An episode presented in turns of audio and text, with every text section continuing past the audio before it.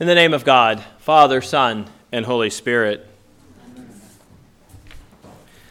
So we're continuing this week and our what will end up being three weeks in the Gospel of John, chapter six, the, the Bread of Life discourse. And last week, if you recall, the, the reading was about uh, five thousand plus people following Jesus, um, Jesus going up on a mountain to teach them, Uh, and then the need to feed those people. And so we have the miracle of the five thousand. And then the, the people are so impressed by Jesus that they want to make him king. So Jesus quickly leaves. His disciples get on a boat to go find him. Jesus walks across the water to meet them uh, in the boat on the water. And then immediately spirits them quickly to the other side um of the of the lake, of the sea. So today we pick up with that, that story, and we noted last week how these people, these, these Jews, but also particularly the Jews that are in that crowd, though it might not be all the Jewish people, they they they know that they need a deliverer. They know that they want and perhaps need a new Moses, someone to deliver them from the latest oppressors, or at least whether that's the Romans or at least from their latest oppressions, those things that they feel like are are weighing them down. And so that's their their need, their desire, rather, to want to make Jesus their king, is they're looking for someone to deliver them. So we, we come to today's passage with that background behind us. And, and today's text really is Jesus uh, setting the stage for the Bread of Life discourse. We only get that very last verse of today's reading, the very first verse of that discourse, if you will. And, and the main task that Jesus has to do is to get these people to quit thinking about literal bread and to begin thinking about spiritual bread. So here again, verse twenty-six, we're told, well, twenty-four begins that when the crowd sees that Jesus isn't there, they all get on their boats and go to find him.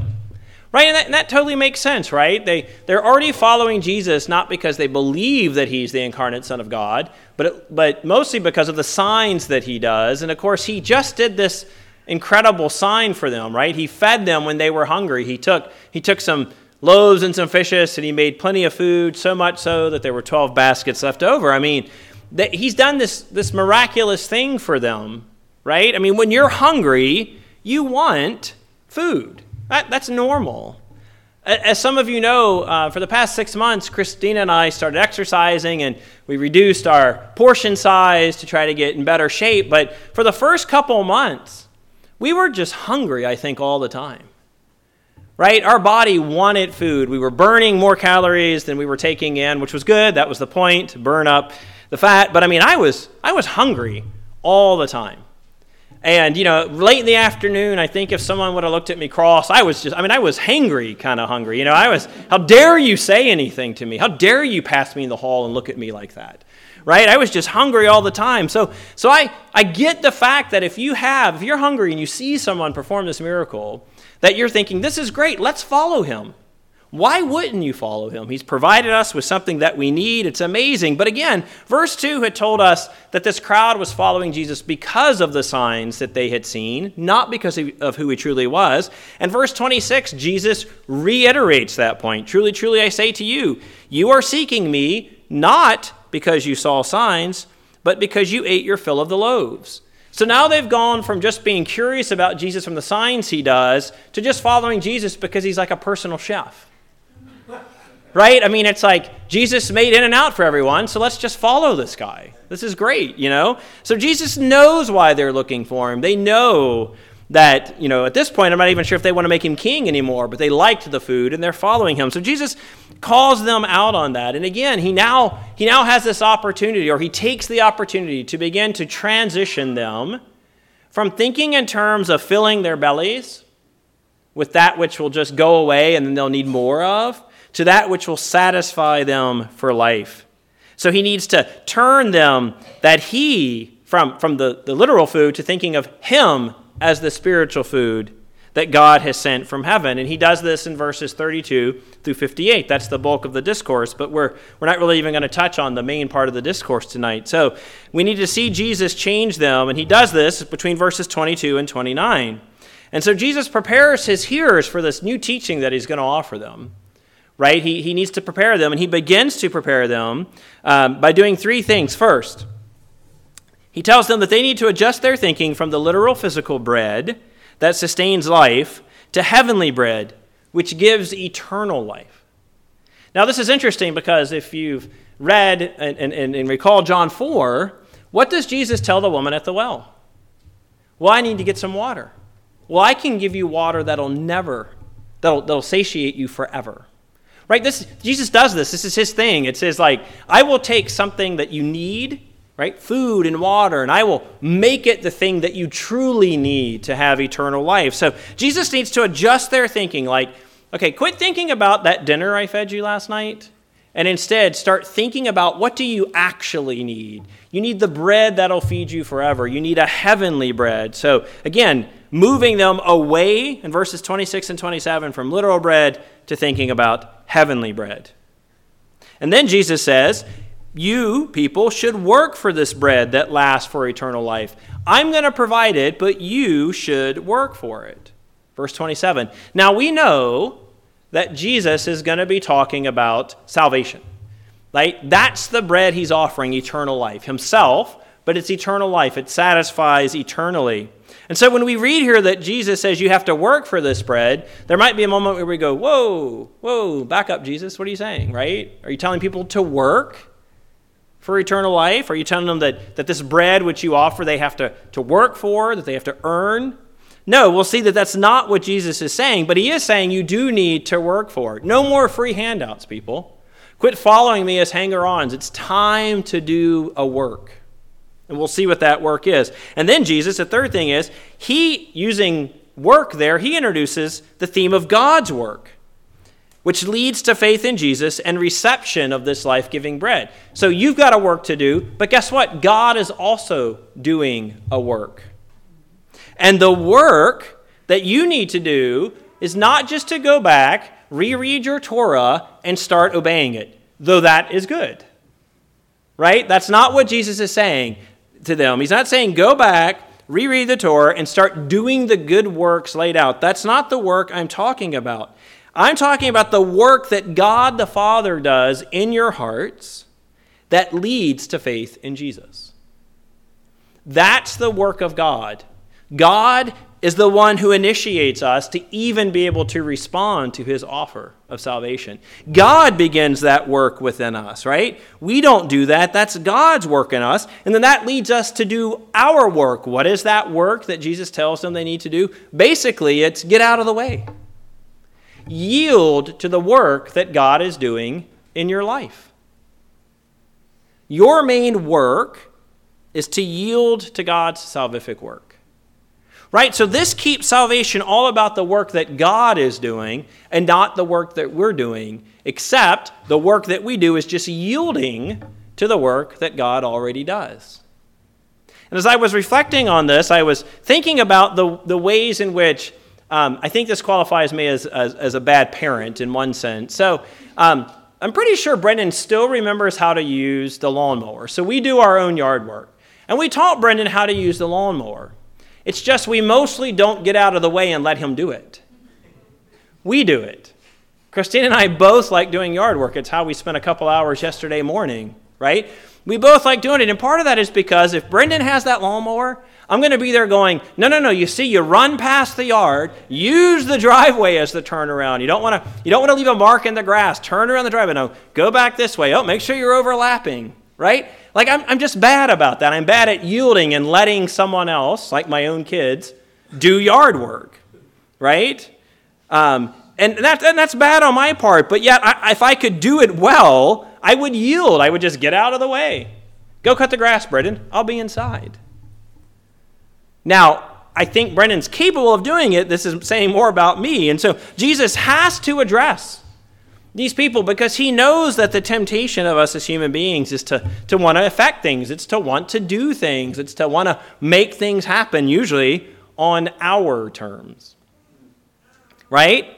We're desirous of a job. We want it yesterday. We're desirous of a particular outcome. We want it last week. We're desirous of lots of things. And then we set about often trying to make those happen, right? I don't know if I've shared this already from up here, but I was It hasn't been that long ago where uh, Jonathan uh, Diaz was sitting in my office and we were talking about something, and I said, you know what, Jonathan, I'm going to pray for you about that. And so the next day, trying to be good to my word, I, I prayed for Jonathan, generically. This was about a job, right? And then I later that day, it just struck me. Why was I praying generically? Why wouldn't I have prayed more specifically about what Jonathan shared with me, right? In other words, why wouldn't I have named the school that he had interviewed at? Like, let Jonathan have a job here, right? And so that that specificity, that need to for us to be like making something happen. So I, I adjusted my prayer and I said, you know what, God? I want Jonathan to have this job, but mostly what I want for him is whatever you want for him. Now, that's a tension, right? Because we want to be specific, yet we also don't want to presume. We we want to we want to get out of the way and let God be God, but we don't want to miss the opportunity that God is giving us to be doing things, right? Have you ever met those people who've been praying for the past ten years about whether or not they should get involved in something? Like, I'm waiting for an answer from God. Or you could just do and let God push you out of the way when you get in the way or something like that, right? So here he's saying to the people, look, let's turn your thinking. You need to quit thinking about literal physical bread that sustains your life to thinking about heavenly bread that gives you eternal life. You need to begin doing the work for this bread, but that work is getting out of the way of the work that God wants to do. So this crowd of people who are, again, following Jesus, mostly because I think at this point they still like the Jesus show, right? Like Jesus does impressive things, so they're kind of following the Jesus show. So in response to Jesus' teaching thus far, the crowd in verse thirty ask for a sign. I love it. I would I would so be on board with these people if I was there. I'd be I I would probably follow because I thought something was cool. I'd probably think it was cool that this guy had fed me. And then when he was saying something that might be a little more difficult, I'd probably say, give us a sign. And what they mean by this is, if we should be doing the works of God, then what work do you do as a sign to us of the truthfulness of your teaching? I mean, the audacity, right? The audacity of these people. Okay, Jesus, you're making these promises, but what sign do you give us to, to verify the truthfulness of this claim? So they ask for a sign. Why? Because, again, they like the Jesus show. They, they're sign-chasing people. So they say, for example, we'll give you we'll give you an example, Jesus. For example, our forefathers ate manna in the wilderness by the way of Moses' work. Right? So notice here the connection of Jesus, again, with Moses. We've already, we've already said this, but this is now the people making this connection. So, for example, Moses told us that if we went out here in the wilderness and that God would deliver us, but it didn't, you know, our forefathers, but it didn't feel that way, you know, because we were getting hungry and we remembered all the good cucumbers and leeks back in Egypt. So, so Moses gave us manna.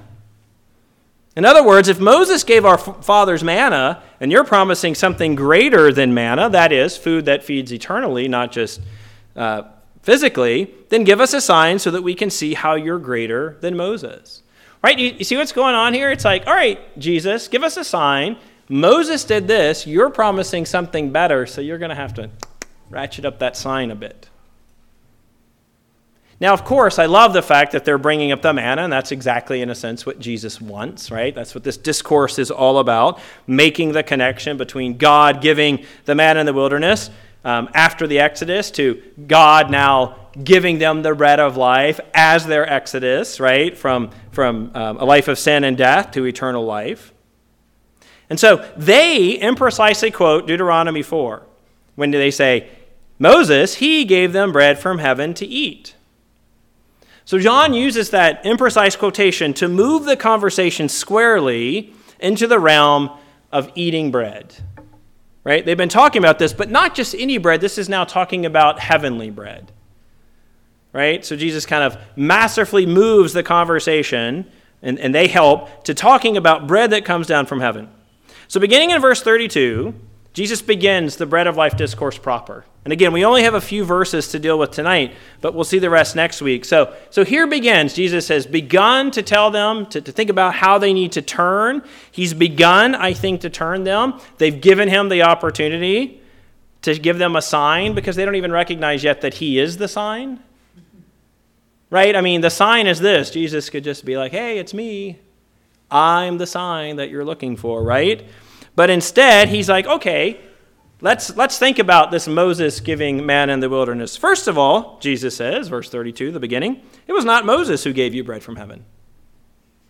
It was God that did that. It wasn't Moses at all. In other words, quit thinking about the past where you think Moses gave your forefather something. And let's bring this into the present and say, no, you're, you need something now, and it was God that gave it then, so who do you think is going to give it now? God.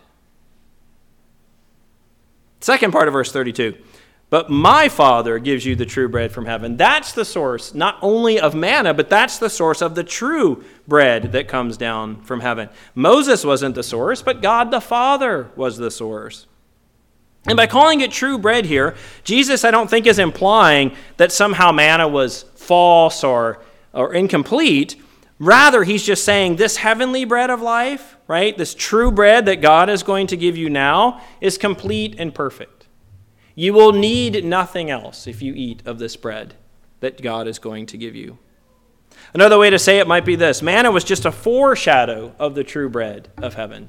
That manna was pointing to something better, greater, something more true that was yet to come. And that is the food that comes from heaven and sustains for a lifetime. In that sense, think about it, this is Eucharistic, right? Is that not what our very bread and wine does? It points us beyond the bread and the wine to he who is the bread of life, Jesus. So the way in which the manna anticipated and points to Jesus, so does our bread and wine on the altar each and every week. And so Jesus connects this life-giving bread that comes down, that, that God is going to give, he, he connects it explicitly to himself as the incarnate Son of God.